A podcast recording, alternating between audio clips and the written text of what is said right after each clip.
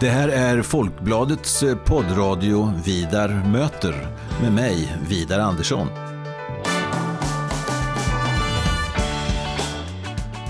Jag är eh, chefredaktör på Folkbladet och jag är också ansvarig för Folkbladets ledarsida som eh, skrivs utifrån en oberoende socialdemokratisk hållning. Så i den här poddradion kommer jag att möta politiska personer av olika slag och vi ska ha ganska så korta och hoppas jag rappa samtal om stora och små samhällsfrågor. Varmt välkommen till Vidar möter.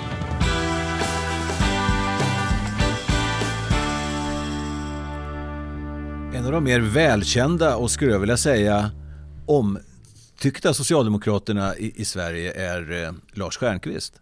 Eh, han har varit med i rikspolitiken, i den offentliga diskussionen och debatten i mer än 30 år.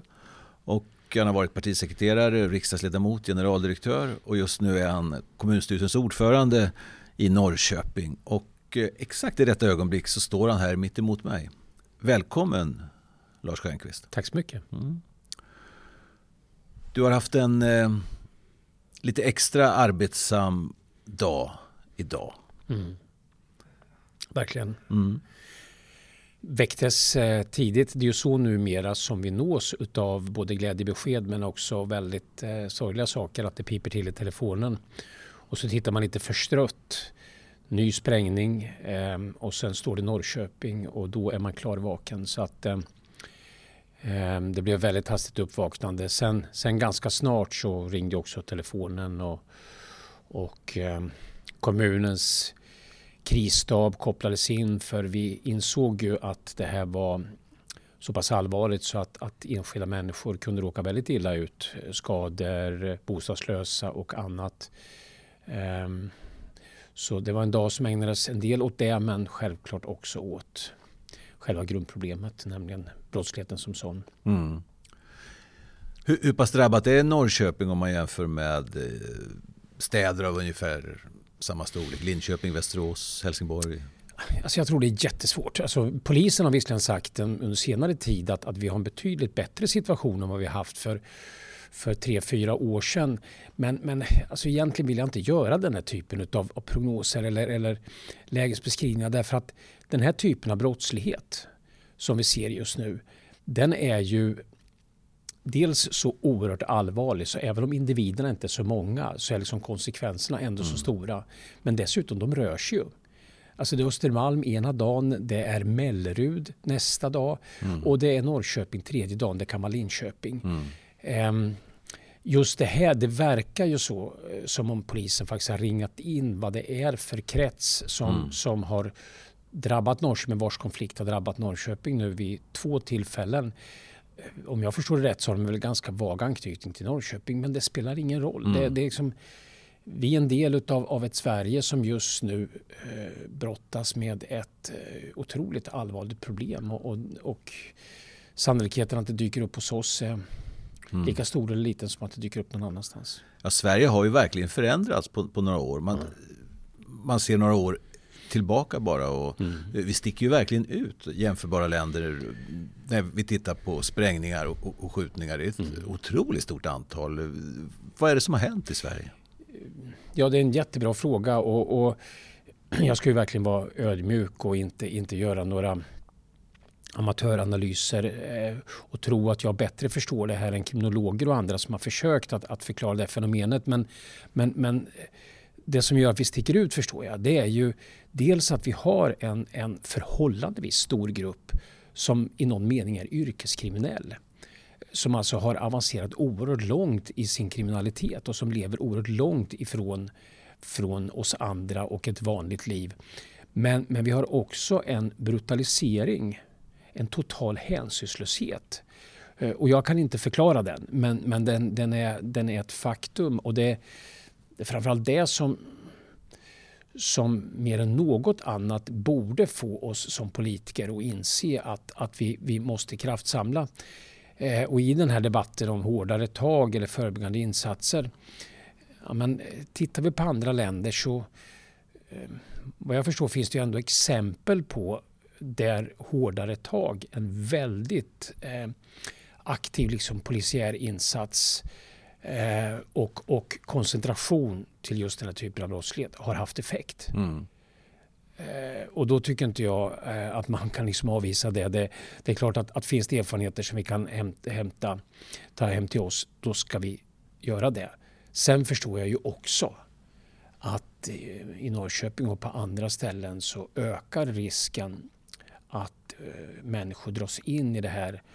Om de, alltså det är få av de här som spränger som hade lysande skolbetyg och, och trygga hemförhållanden och, och, och eh, bra föreningsaktiviteter när de var små. Så, så är det klart det finns sådana samband också. Mm. Men, men ehm, eh, kopplingen ändå till också hur rättssamhället agerar och hur tidigt vi griper in och hur kraftfullt vi griper in. Mm. Det tror jag är svårt att bortse ifrån. Ja.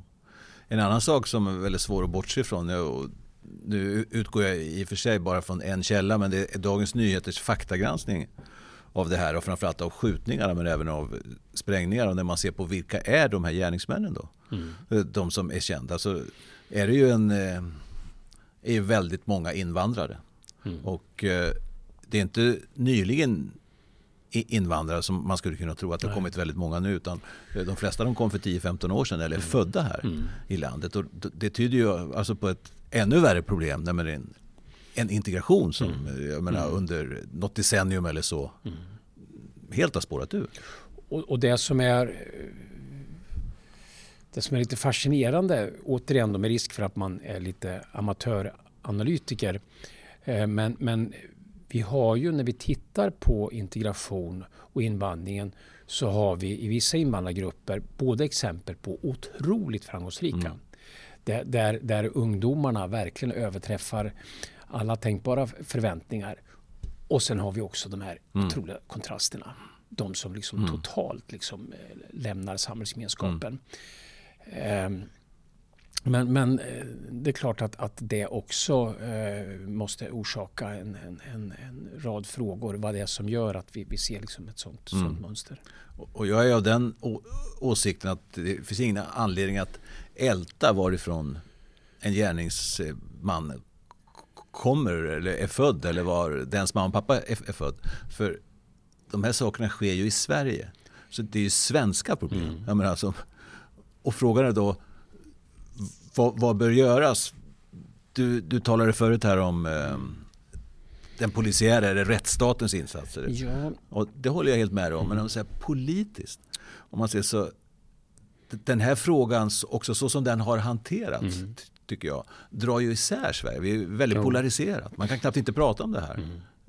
Och sen har vi också, nu är jag lite självkritisk, eh, eh, socialdemokratin eh, som jag är verkligen en del av, eh, har ju i alla sammanhang liksom betonat det generella välfärdssystemets förtjänster och sagt att har vi bara en tillräckligt väl utbyggd skola, mm. har vi bara en socialtjänst som liksom fångar upp alla med tidiga insatser, ja men då, då kommer det gå bra för alla. Det som är bra för några är liksom bra för alla. Så, så det gäller liksom att bygga upp en, en, en generellt bra välfärd. Ja, det där stämmer naturligtvis i någon mening. Vi, det går väldigt bra för väldigt många. Både de som växer upp i landet, eh, oavsett vilken bakgrund man har, så går det bevisligen otroligt bra och vi ligger bra till i många sammanhang. Men det är alldeles uppenbart att vi har människor som, som inte blir hjälpta. Hur bra de generella insatserna än är så har man problem eh, av olika slag allt ifrån neuropsykiatriska till sociala och andra, där de generella insatserna inte räcker. Och då måste samhället vara kraftfullt där också mm. och gå in och tidigt intervenera. Men där tror jag det finns det finns någon slags föreställning att bara vi liksom vågar lita tillräckligt på de generella insatserna mm. så kommer vi i, i förlängningen att, att, klara av alla. Men, men alltså vi, vi ser, vi har vi har en, en, en andel i varje generation mm. som tidigt eh, tyvärr spårar ur. Alla blir ju inte eh, yrkeskriminella, så är det verkligen inte. De får andra bekymmer. Mm. Men vi har en alldeles för stor grupp som, som inte bara är yrkeskriminell men som också står väldigt långt från arbetsmarknaden. Mm. Av ganska svårdefinierbara skäl. Mm. Och jag, jag, jag, tror att det ligger någonting i detta. Att vår lite grann övertro på generella insatser gör att vi inte förstår att vi måste ha ett samhälle som också är kraftfullt när det gäller att gå in med, med, med riktade, mm. ibland rätt brutala insatser eh, därför att föräldrar inte är förmögna att, att hjälpa och, och där samhället också måste vara starkt att, att intervenera och att göra det tidigt. Mm. Frågan är hur det här kommer att påverka Sverige politiskt.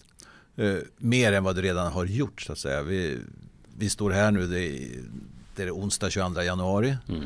eh, som du och jag Lars Stjernkvist står här och talar i podden Vidar möter och eh, just idag så har en oppositionsuppställning i Sveriges riksdag, det vill säga mm. Vänstern, Moderaterna, Kristdemokraterna och Sverigedemokraterna visat att de, de kommer ja, de lägger sig i och ändrar om mm. i regeringens och januaripartiernas mm. Mm. sätt att finansiera sina reformer och öka på statsbidragen eh, till kommunerna. Så det är en, eh, det är en väldigt svag regering vi har, är det inte? Um, jo, det är det. Och, och um, jag tillhör de som, som välkomnade januariavtalet och som välkomnar en samling i mitt. Jag tycker att det är det logiska i ett polariserat politiskt landskap. Eh, men, men det som tyvärr också hände då när januariöverenskommelsen träffades det var ju att vi fick inte den stabilitet och det lugn som politiken på något sätt kräver. Alltså vi, har, vi har hamnat i en situation där det på grund av parlamentariska läget, en, en regering med ett bräckligt underlag har en ständig valrörelse. Mm. Och där allt, alla frågor blir ständigt på något sätt indragna i den här maktkampen. Mm. För att återigen koppla till det som hänt idag. Mm. Efter den här sprängningen så tog det väl någon timme eller ett par timmar, jag ska mm. inte överdriva, innan första utspelet kom där en politiker anklagar andra partier för att mm. ha gjort för lite. Mm. Underförstått att ni, ni bär ett större ansvar för att det här mm. händer än vi mm. andra. I min värld så är det absurt. Vi har, I så fall har vi ett dysfunktionellt politiskt system. Och här är också någonting som har förändrats. Mm. Nu ska inte jag idyllisera när du och jag var riksdagsmän mm. på 90-talet. Men vi har ändå haft i det här landet en förmåga att, att minoritetsregering eller inte, men vi har haft en förmåga att, att, att kraftsamla i frågor som har varit av nationell betydelse. Som har rört internationella överenskommelser men som mm. också handlat om de här fundamentala trygghetsfrågorna som kriminalitet mm. och, och, och rättssamhälle. Men också det har dragits in i en, en, politisk retorik och polemik och konflikt. Som, och det tror jag, alltså det, det gör också det mycket svårare att vidta mm. de här kraftfulla åtgärderna som vi behöver. Och, och där har tyvärr liksom, eh, jag inser att liksom januariavtalet har gjort det ännu svårare att få till stånd den typen av mm. samtal, samarbete som ett land mm. behöver. Men är det inte så att eh, på den tiden, på 1990-talet när vi var riksdagsledamöter till exempel och ännu längre tillbaks än, än så, eh, så fanns det en, det fanns ett, ett regeringsparti i stort sett och sen jo. var det andra som när Socialdemokraterna misskötte sig som i enstaka perioder mm. dök upp och regerade. Men det fanns ett regeringsparti i 70 år ungefär mm. kan man säga. Så det fanns inte mycket utrymme att bråka om vem som skulle ha makten utan det visste alla så att säga. Nu har du ju två jämstora partier mm. ungefär. Och det är inte Moderaterna längre. Nej. Utan det är Sverigedemokraterna Nej. och Socialdemokraterna. Som, som jag ser på världen i alla fall. Som, det, det är där den stora striden står. Mm. Egentligen under och som styr allting. Egentligen alltså av problem och konflikter som, som dyker Ja, fast det är också så att, att, att på grund av att socialdemokrater och moderater um, har en, har en oförmåga att, att faktiskt åstadkomma resultat i frågor där man historiskt har lyckats ganska bra. Mm. Eh, det är klart att det ger ytterligare näring åt ett parti som hela tiden mm. lever av missnöjet. Eh, och det är inte någon, alltså det är inte någon kritik så, men, men men, men som ett antietablissemangsparti. Mm. Det finns ju en del som drar slutsatsen att, att jag menar, bara moderater och socialdemokrater krigar tillräckligt mycket så kväver vi. Nej, jag tror mm. tvärtom. Mm. mm. Alltså, det som mer än någonting annat göder missnöje det är naturligtvis politikers oförmåga att lösa konkreta problem. Mm. Och vissa problem måste lösas tillsammans mm. av de regeringsbildande partierna. Så att Visst har ju rätt, men, men det är fortfarande så att, att även med ett större SD Så, så just nu så är det ändå två stycken potentiella regeringsbildare. Och med det följer ett alldeles liksom speciellt ansvar. Mm. Sen också, vi har ett nytt politiskt landskap och, och, alla partier har lite svårt att förhålla sig. Jag blir inte moraliskt upprörd att, att nu vi får såna här oheliga allianser. Mm. Um, men det, så är det. Mm. det. det. är inte konstigt. Mm. Det konstiga är ju att vi fortfarande agerar som om vi inte hade det landskapet. Vi mm. bråkar om vem som ska prata med vem. Ja, ja, men det håller inte. Vi, alla måste prata med alla. Vi måste förhålla oss till det landskap vi har. Jag gillar inte SD. Eh, och jag tycker det är djupt beklagligt att, att de har det stöd de har. Men de har det och de finns. De finns i Norrköping. Mm. Eh, och det är klart att, att det är ofrånkomligt att ska vi kunna hantera vardagliga politiska frågor så måste vi prata med alla. Mm. En, en sista sak om januariavtalet här innan vi landar mer i Norrköping. Jag, jag tänker, var det inte väldigt omoget att peka ut vänstern och Eh, och, Sverigedemokraterna, alltså i januariavtalet, skriva dem på näsan att syftet är att ni inte ska ha något inflytande. När alla vet att utan vänsterns röster så... Nej, och, och, det som var lite grann, eh, som var problematiskt med det, det är just det här att, att, eh, att vi förstärker problemet att vi har en ständig valrörelse. Mm. Det är klart att pekar vi ut partier på det mm. viset ja så säger vi ju att, att kampen, maktkampen fortsätter. Mm. Alltså, har man en överenskommelse som man menar är tillräcklig för att bilda regering då behöver man inte peka ut några andra. Nej. Utan då, då talar man om det här vill vi göra tillsammans. Det här har vi stöd för. Um, nu hade man ju inte riktigt det stödet då, mm. man behövde ju också. Nej, men, men, men ändå. Eh, det, det, det, det, är klart att, att den där formuleringen understryker just det här som jag tycker är problemet sakligt och på många sätt försvarar jag fortfarande januariavtalet. Jag tycker det är helt rätt liksom, strategi att försöka åstadkomma en samling i mm. mitten. Mm. Men eh, syftet med den måste rimligen vara att vi skapar någon slags arbetsro och någon slags fungerande förhållningssätt mellan alla partier och då eh, har ju inte den formuleringen underlättat direkt. Nej. Vore det inte bättre om eh, Socialdemokraterna och Miljöpartiet gick skilda vägar? Jag menar, det skulle underlätta, skulle inte göra det för, för Socialdemokraterna till uppgörelse med Moderaterna till exempel som du efterfrågar. Jag, jag har svårt att se hur, hur man eh, att den mognaden skulle finnas inom Miljöpartiet så att man släpper Socialdemokraterna och gör uppgörelser? Mm. Eller vad tänker du? Alltså jag har tänkt väldigt mycket på alla möjliga varianter. Ja. Jag har sett framför mig en, en renodlad mittenregering utan mm. socialdemokrater. Mm. Risken att den skulle bli väldigt liten och klämd. Men mm. å andra sidan, den skulle förhoppningsvis göra att att de, de två traditionella regeringspartierna fick lite lättare att prata med varandra. Mm. Men, men eh, det är ju heller inte bra om, om de liksom pratar över huvudet på en regering. Nej. Så att, så att men, ja, jag, renodlad minoritetsregering. Men samtidigt, alltså Socialdemokraternas dilemma, det är ju inte att vi har för många kompisar. Mm. Alltså vi, vi har fortfarande, jag märker ju det när jag träffar eh, gamla kollegor och träffar företrädare för andra partier. Trots att det är precis som du säger. Vi är inte längre det dominerande nej, maktpartiet. Nej. Men i många konkurrenters ögon är vi det. Mm. Ses som det. Mm. Så vi har fortfarande liksom svårt att bevisa. Jag får fortfarande höra ibland att, att trots jag nu, jag tycker att jag under ganska många år har visat att jag gärna samarbetar med andra. Mm. Så får jag ibland höra att, att vi socialdemokrater hela tiden drömmer om att, att mm. sluka våra partners för att sen kunna... Ja. Så, att, så att jag, det, finns, det finns en svårighet tycker jag. Att, ja. att spräcka samarbeten. Mm. Här i Norrköping sedan 2014, eh, efter valet 2014, så styr du som kommunstyrelsens ordförande och, och, och socialdemokrat över en eh, kvartett partier. Mm. Där, eh, som liknar eh, januariavtalet, men mm. du har en viktig skillnad där tycker jag. att det, Miljöpartiet är inte med i Norrköping, det är istället Nej. Kristdemokraterna. Mm. Är det en viktig skillnad? Ja, det är den. Så nu, nu, finns det väldigt, väldigt speciella lokala förhållanden till det. Miljöpartiet nästan kan man väl säga imploderade eh, mm. under förra mandatperioden. Och, och, kände själva och omgivningen också att de, de behövde tid att, att eh, restaurera sig. Men, men, men, men det är klart att, att eh, det tvingar oss socialdemokrater till ännu större ödmjukhet. Ehm, nu är vi fortfarande så pass stora i Norrköping så att vi, vi, vi kan ändå med, med viss eh, rätt säga att jo, men vi är ändå trots allt eh, en, en, ganska betydande del av den här kvartetten. Men, men Men, men eh, det faktum att tre borgerliga partier finns med. Eh, det är klart att det skapar en dynamik men det skapar också en balans i, i kommunledningen som, som ger en viss stadga. Mm. Du har varit eh, aktiv i politiken väldigt länge som jag inledde med att säga Lars Stjernkvist.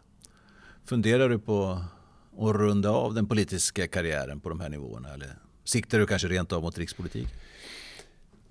Eh, alltså jag har sagt så många gånger vad jag funderar på och jag har fel varenda gång. Alltså för slumpen har fört mig till, till, eh, till eh, jobb och uppdrag som jag inte hade mm, en aning om. Eh, men, men jo, det är klart att jag funderar på. Jag är snart 62 år eh, och, och jag... Alltså på något sätt har jag ju alltid varit på väg ut ur politiken. Um, um, och, och, planerat för. Och det säger jag alltid till alla kollegor som börjar sin politiska bana. Att tänk på vad du gör den dag som, som du blir av med ditt uppdrag. Du måste liksom ha en reservplan, måste ha en utgång. Och det, det har jag haft själv.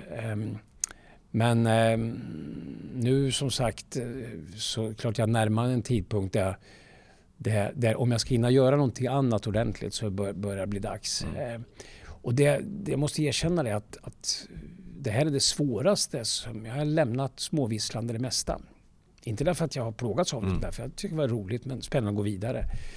Det här kommer att vara jättesvårt. Eh, det har varit otroligt roligt. Eh, fördelen med lokalpolitik är att du får både syssla med det handfasta men du kan också, jag, i någon mening har jag ju fortsatt vara rikspolitiker också. Mm. Så att, men när du ställer frågan när så får du inte veta det. Men, men, eh, men det är klart att, att, eh, någon gång ska det ske. Mm. Och den dagen det sker så Ja, den, den dagen ser inte jag fram emot. Alltså, för som jag inledde med att säga, och det var inte något smickrande utan eh, du är en av de där socialdemokraterna som eh, inte bara står väldigt högt i anseende hos mig utan hos väldigt, väldigt många människor i och utanför partiet. Därför har det varit en stor glädje att ha haft det här Lars Stjernkvist hos Vidare Möter. Lycka till. Tack så mycket. Tack snälla.